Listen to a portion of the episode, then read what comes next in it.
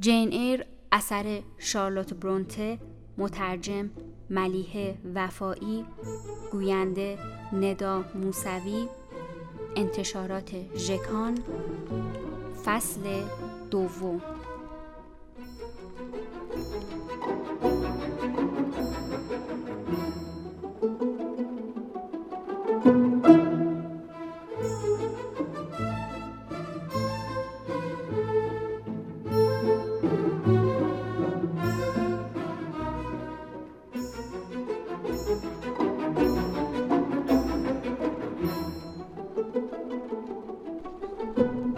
ترتیبی که بود می‌خواستم از دست آنها فرار کنم. زیرا می‌دانستم که بسی و خانم عبود برای پذیرایی از من دست به یکی خواهند کرد.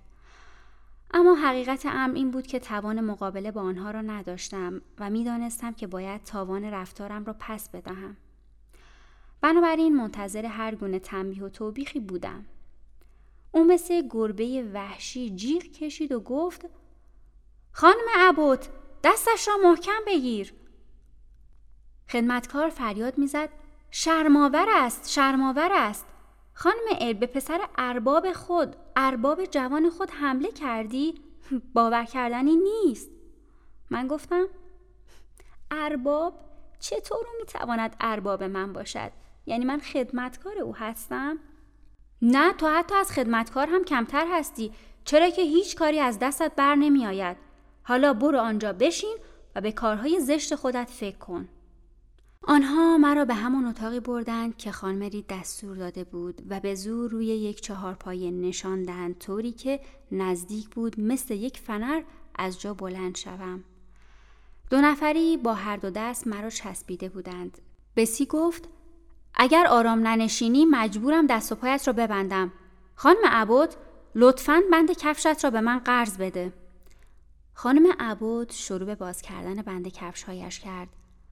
من گفتم دست و پای مرا نبندید تکان نمی‌خورم.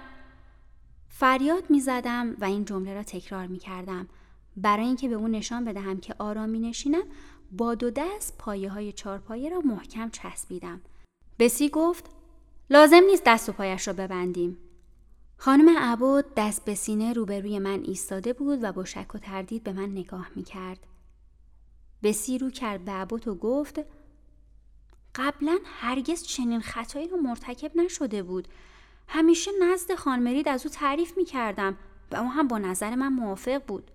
هرگز دختری با سن و سال او را ندیدم که چنین ویژگی هایی داشته باشد.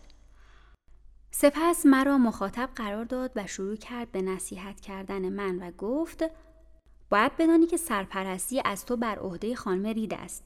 اوست که از تو مراقبت می کند و اگر از دست تو عصبانی و روی گردان شود باید به پرورشگاه بروی و در کنار بچه های بی سرپرست زندگی کنی. در برابر این حرف هیچ پاسخی نداشتم. حرف های جدیدی نبودند. بارها آنها را شنیده بودم. یادآوری این نکته که من وابسته به این خانواده و مدیون آنها هستم تلنگری آزاردهنده و عذاب آور برای من بود. اما این حرفها را خوب درک می کردم. خانم عبود در ادامه صحبت بسی گفت و تو نباید خودت را هم سطح دختران و پسر خانم رید بدانی چرا که خانم رید فقط از روی خیرخواهی به تو اجازه داده در کنار بچه هایش زندگی کنی. آنها ثروتمند و پولدار و تو فقیر هستی و آه در بسات نداری. پس باید در برابر آنها سر تعظیم فرود آوری و برخلاف میل آنها کاری انجام ندهی. بسی با لحنی آرام گفت ما خیر و صلاح تو را می خواهیم و به نفع توست که به نصیحت های ما گوش کنی. باید سعی کنی فردی مفید و خوش برخورد باشی تا در میان آنها جایگاهی داشته باشی. اما اگر گستاخ و بدرفتار باشی مطمئنم که خانم ری تو را از این خانه بیرون خواهد کرد. خانم عبود گفت از این گذشته خدا هم او را تنبیه خواهد کرد. آن وقت برای همیشه تنها خواهد ماند. بیا برویم بسی. باید او را تنها بگذاریم. خانم ایر اینجا بشین و وقتی که تنها شدی با خودت خلوت کن و از خدا بخوا که تو را هدایت کند. آنها از اتاق بیرون رفتند و در را هم قفل کردند.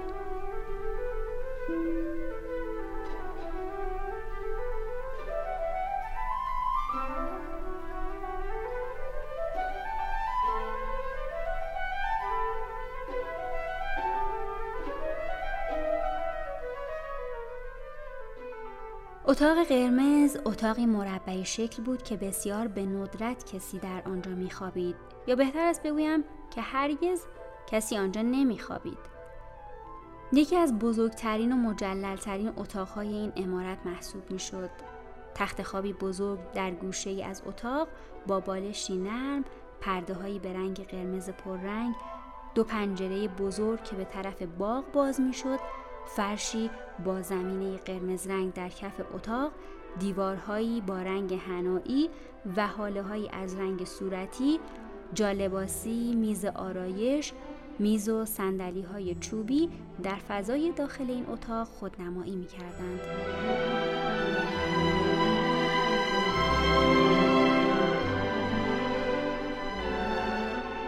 هوای این اتاق سرد بود زیرا به ندرت شومینه را روشن می کردند. سکوت محض بر فضای آن حاکم بود زیرا با آشپزخانه و اتاق نشیمن فاصله داشت. دارای شکوه و جذابیت خاصی بود زیرا به ندرت اتفاق می افتاد که پای کسی به این اتاق برسد و فقط خدمتکار خانه هر هفته روز شنبه برای گردگیری و تمیز کردن این اتاق می آمد. خانم رید هم هر از گاهی برای سر زدن به کشوی حاوی نامه ها دست نوشته های حک شده روی چرم و جواهرات و عکس شوهرش که از دنیا رفته بود وارد این اتاق می شد. با وجود اشیای با ارزش و قیمتی و اسباب و وسایل مجلل اما بدون مراقبت رها می شد. حالا نه سال از زمان فوت آقای رید گذشته بود. او لحظه های آخر عمرش را در این اتاق سپری کرد و نفس آخر را نیز در همین اتاق کشید. جسد او را از روی همین تخت خواب بیرون بردند. به همین علت جلوی رفت و آمد به داخل این اتاق گرفته شد تا صحنه غمانگیز در گذشت آقای رید در یادها و خاطره ها تدایی نشود. چهار ای که خانم عبوت مرا روی آن نشانده بود کنار شومینه قرار داشت که از جنس سنگ مرمر بود.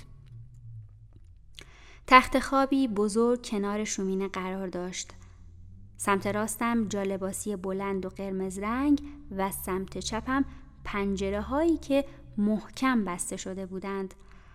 آینه بزرگ و قدی در فاصله دو پنجره روی دیوار نصب شده بود که شکوه و عظمت این اتاق بزرگ را دوچندان می کرد. نمی توانستم جلوی تدایی شدن صحنه دعوای خودم با جان را در ذهنم بگیرم. به شدت احساس حقارت می کردم. خودم را مثل برده سرکش می دیدم. عصبانی و خشمگین بودم. جای خراش روی سرم هنوز دردناک بود. هیچ کس حق را به من نمی‌داد. فقط به این علت به طرف جان هجوم بردم که او مرا به شدت عصبی کرد و خون مرا به جوش آورد. هیچ کس باور نمی کرد که جان از روی خودخواهی مرا کتک می‌زند و به من ناسزا می گوید. در آن بعد از ظهر دلگیر آزرد خاطر و افسرده شده بودم. ذهنی آشفته داشتم و قلبی مجروح.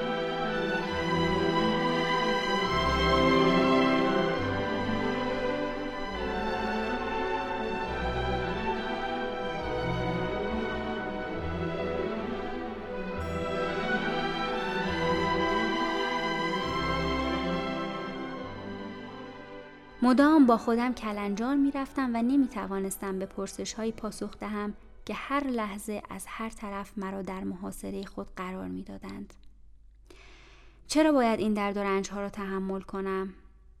احساس می کردم که آدمی عجیب و غریب با صورتی سفید و چشمانی درخشان در مقابل من ایستاده و به من زل زده است. شاید یک روح واقعی بود. شبیه شخصیت قصه هایی به نظر می رسید که بسی برای ما تعریف می کرد. از روی چارپای بلند شدم و به طرف پنجره رفتم. آنها را امتحان کردم. بله، خیلی محکم قفل شده بودند تا کسی نتواند آنها را باز کند این اتاق مجلل در نظر من مثل زندان بود راه فراری وجود نداشت خیالاتی شده بودم و فکرهای عجیب و غریب به ذهنم می رسید. شاید به این علت به خودشان اجازه می‌دادند مرا تحقیر کنند متهم بدانند و به من توهین کنند که از جنس آنها نبودم. من مثل بچه های خانمرید اشرافزاده نبودم. من با جان الیزا و جورجیانا فرق داشتم. اما تا کی می توانستم به این روال زندگی ادامه دهم؟ چرا نباید در زندگی احساس رضایت خاطر داشته باشم؟ چرا نباید احساس خوشبختی کنم؟ چرا نباید برای رسیدن به خواسته هایم تلاش کنم؟ چرا باید به آنها اجازه بدهم که با من بدرفتاری کنند؟ چرا نباید از حق خودم دفاع کنم؟ چرا آنها به خودشان حق می دهند که رفتارهای مرا زیر ذربین ببرند اما رفتارهای زشت این بچه ها را نادیده بگیرند؟ الیزا دختری لجباز و خودخواه و جورجیانا دختری لوس و بهانهگیر بود. رفتارهای بد او زیبایی چهره، لبهای گلی و موهای فرفری طلایی رنگش را تحت شعا قرار می‌داد و در نتیجه دخترکی زیبا و دوست داشتنی به نظر نمی رسید. هیچکس جلوی کارهای زشت جان را نمی گرفت. او گردن کبوترها را می گرفت و محکم فشار می‌داد. وقتی سگ نگهبان خواب بود پشت آن سوار می شد و ورجه ورجه می کرد. داخل گلخانه می‌رفت و به گلها و گیاهان آنجا آسیب میرساند و میوه های نارس را میچید. مادرش را پیرزن خطاب می‌کرد و حتی گاهی اوقات او را به خاطر داشتن پوستی تیره رنگ مسخره می‌کرد. هرچند که جان هم پوستی تیره داشت. به حرف مادرش گوش نمی‌کرد و فقط مطابق میل خودش رفتار می‌کرد. با این همه باز هم عزیز دردانه خانمرید بود. آن وقت من بیچاره حق نداشتم مرتکب خطایی شوم. باید همه وظایفم را به درستی انجام می دادم. حق اعتراض نداشتم. دست به سینه در خدمت آنها بودم. آن وقت مرا بچه شیطان و مایه دردسر خطاب می کردند و از صبح تا شب به من قور می زدند و از من گله و شکایت می کردند. ندایی از درون من به گوش می رسید که مدام می گفت منصفانه نیست منصفانه نیست. احساس می کردم که عرصه زندگی آنقدر بر من تنگ شده است که دیگر به آخر خط رسیدم. دلم می‌خواست آنقدر آب و غذا نخورم تا بمیرم. مسترب و نگران بودم و ترسی عجیب همه وجودم را فرا گرفته بود. آن روز بعد از ظهر به شدت احساس دلتنگی می کردم. می دانستم که در امارت گیتس هد وصله ناجور هستم. شبیه هیچ یک از ساکنان آنجا نبودم. هیچ وجه مشترکی با خانم رید و بچه هایش نداشتم. آنها مرا دوست نداشتند. اما من به آنها علاقه من بودم. می‌دانستم که اگر بچه جذاب و دوست داشتنی بودم و خانم رید مرا در جایگاه عضوی از اعضای خانواده میپذیرفت و بیشتر به من توجه می‌کرد بچه هایش رابطه صمیمی با من برقرار می‌کردند و خدمتکارها نیز رفتار بهتری با من داشتند. ساعت از چهار بعد از گذشته بود و روشنایی روز به تدریج اتاق قرمز را ترک می کرد. هوای ابری بعد از ظهر فضای اتاق را تر نشان می‌داد. صدای قطره های باران را می شنیدم که بیوقفه به شیشه پنجره ها برخورد می کردند. باد پشت دیوار اتاق زوزه می کشید. کم کم احساس سرما کردم. مثل تکه سنگی بیروح و بی حرکت گوشه اتاق نشستم. دیگر جرأت و جسارت نداشتم. همه می گفتن که من آدم شروری هستم. آیا واقعا شرور بودم؟ آیا واقعا مایه دردسر دیگران بودم؟ فکر کردن به غذا نخوردن و مردن عاقلانه نبود. من باید به شایسته مردن فکر می کردم. نباید مرتکب جنایت شوم. آیا زیرزمین زیر کلیسای گیتس هد مرا به سوی خود فرا می‌خواند می‌گفتند که آقای رید را هم همانجا دفن کردند این فکرها مرا آزار می‌داد و ترس همه وجودم را فرا می گرفت. موهایم را از روی صورتم کنار زدم و سعی کردم با غلبه بر ترس خود نگاهی به اطرافم بیاندازم. آقای ریز را به خاطر نمی آورم اما می دانستم که او دایی من و برادر مادرم بوده است و وقتی من پدر و مادرم را از دست دادم و بی سرپرست شدم مرا به خانه خود آورده است و از همسر خود یعنی خانم رید قول می‌گیرد که مرا هم یکی از بچه های خود بداند. مرا تربیت کند و دست نوازش مادرانه روی سرم بکشد. به جرأت می‌گویم که تا قبل از مرگ آقای رید به قول خود عمل کرد. و بنابر خواسته آقای رید با من خوش رفتاری می کرد. همانطور که گفتم فقط تا قبل از مرگ همسرش. اما با رفتن آقای رید همه چیز به دست فراموشی سپرده شد. خانم رید احساس کرد که این بچه را دوست ندارد و چرا باید برای او مادری کند؟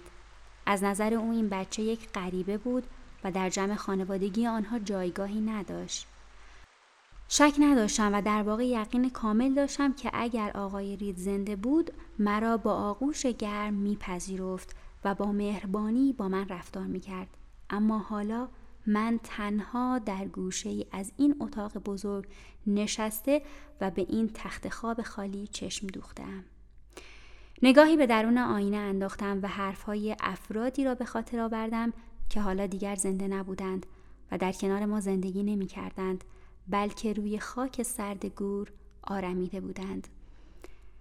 در آن لحظه حضور روح آقای رید را در کنار خودم احساس کردم اشکهایم را از روی گونم پاک کردم و حقحق گریم را فرو خوردم. دلم پر از قصه شد. سعی کردم بر اندوه خود غلبه کنم. فضای داخل اتاق به تاریکی میگرایید و فقط حاله ای از پرتوهای نور بیفروغ خورشید که در حال غروب کردن بود روی دیوارها به چشم می‌خورد. تردید داشتم که نور خورشید باشد بنابراین از خودم پرسیدم که شاید پرتوهای نور محتاب است که روی دیوار خود نمایی می کند و اتاق را از غرق شدن در تاریکی محض نجات داده است. نه با وجود این هوای ابری امکان نداشت که نور محتاب باشد. از طرف هم نمایان شدن ماه در آسمان هنوز خیلی زود بود. با دیدن این پرتوهای نورانی به وحشت افتادم. سرم را بلند کردم و نگاهی به سقف اتاق انداختم. متوجه شدم که جهت تابش این پرتوهای نورانی مدام تغییر می کند و از جهتی به جهت دیگر می تابند.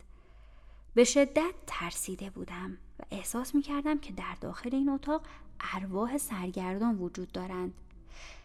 صدای ضربان قلبم را می شنیدم که هر لحظه شدید و شدیدتر می شد.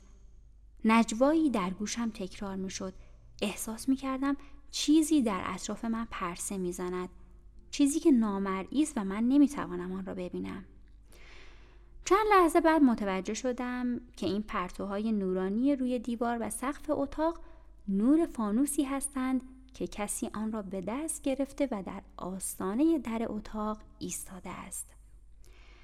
صدای بسی را شنیدم که مرا صدا می‌زد. دوشیزه جین صدای باز شدن قفل در را شنیدم سپس بسی و عباد وارد اتاق شدن او گفت حالت خوبه جین؟ عباد با تعجب گفت این چه صدایی است؟ من با صدای بلند گفتم مرا از این اتاق بیرون ببرید بگذارید به اتاق بچه ها بروم بسی گفت چرا می‌خواهی به آنجا بروی؟ مگر اینجا چه اتفاقی افتاده؟ چیز ترسناکی دیدی؟ من گفتم پرتوهای نورانی را روی دیوارها و سقف اتاق دیدم که از یک طرف به طرف دیگر می‌رفتند. احساس می‌کنم که ارواح سرگردان در این اتاق حضور دارند. در حالی که دست بسی را محکم در دستم گرفته بودم این حرفها را می‌زدم. عبود با لحنی تنفرآمیز گفت او عمدن جیغ می کشد. باید عذرخواهی کند. با این کار ما را به زحمت انداخت تا به اینجا بیاییم. من این آدم مایه دردسر را خوب می‌شناسم. صدای خانم رید از داخل راهرو به گوش می رسید که می گفت چه خبر شده؟ بسی؟ ابد؟ من به شما دستور دادم که جین ای را به اتاق قرمز ببرید و تا من نگفتم سراغ او نروید و بگذارید همانجا بماند. خانم رید گفت دست بسی را رها کن بچه جان. خوب گوش کن. خوب گوش کن ببین چی میگم. سعی نکن نن من قریبم بازی در بیاری. با این ترفندان نمی‌توانی از این اتاق بیرون بیایی. به خاطر این رفتارت باید یک ساعت دیگر هم در این اتاق زندانی باشی تا درس عبرت بگیری و بیشتر مراقب رفتارت باشی. هر وقت متوجه شدم که آرام و سر به راه شدی آن وقت خودم میآیم و تو را از این اتاق بیرون میآورم. من گفتم زندایی جان مرا ببخشید متاسفم. من نمی‌توانم بیشتر از این در این اتاق بمانم. مرا با روش های دیگری تنبیه کنید. او گفت ساکت باش. دیگر نمی‌خواهم چیزی بشنوم. باید بفهمی که بدرفتاری یعنی چه و باید به سزای عملت برسی. یقین داشتم که تصمیم خود را گرفته است و هیچ چیز و هیچ کس نمی‌توانست او را منصرف کند. از نظر او هنر پیشه کار کشته بودم که به خوبی می توانستم از عهده ایفای نقشم برایم. بنابراین گریه و زاری و التماس کردن من بیفایده بود. بسی و عبد از داخل اتاق بیرون رفتند. خانم رید هم بدون توجه به التماس و خواهش های من در اتاق را قفل کرد و رفت. صدای پای او را میشنیدم که از اتاق دور می‌شد. دیگر صدای پای او به گوش نرسید و در همین لحظه بود که من از هوش رفتم و نقشه بر زمین شدم.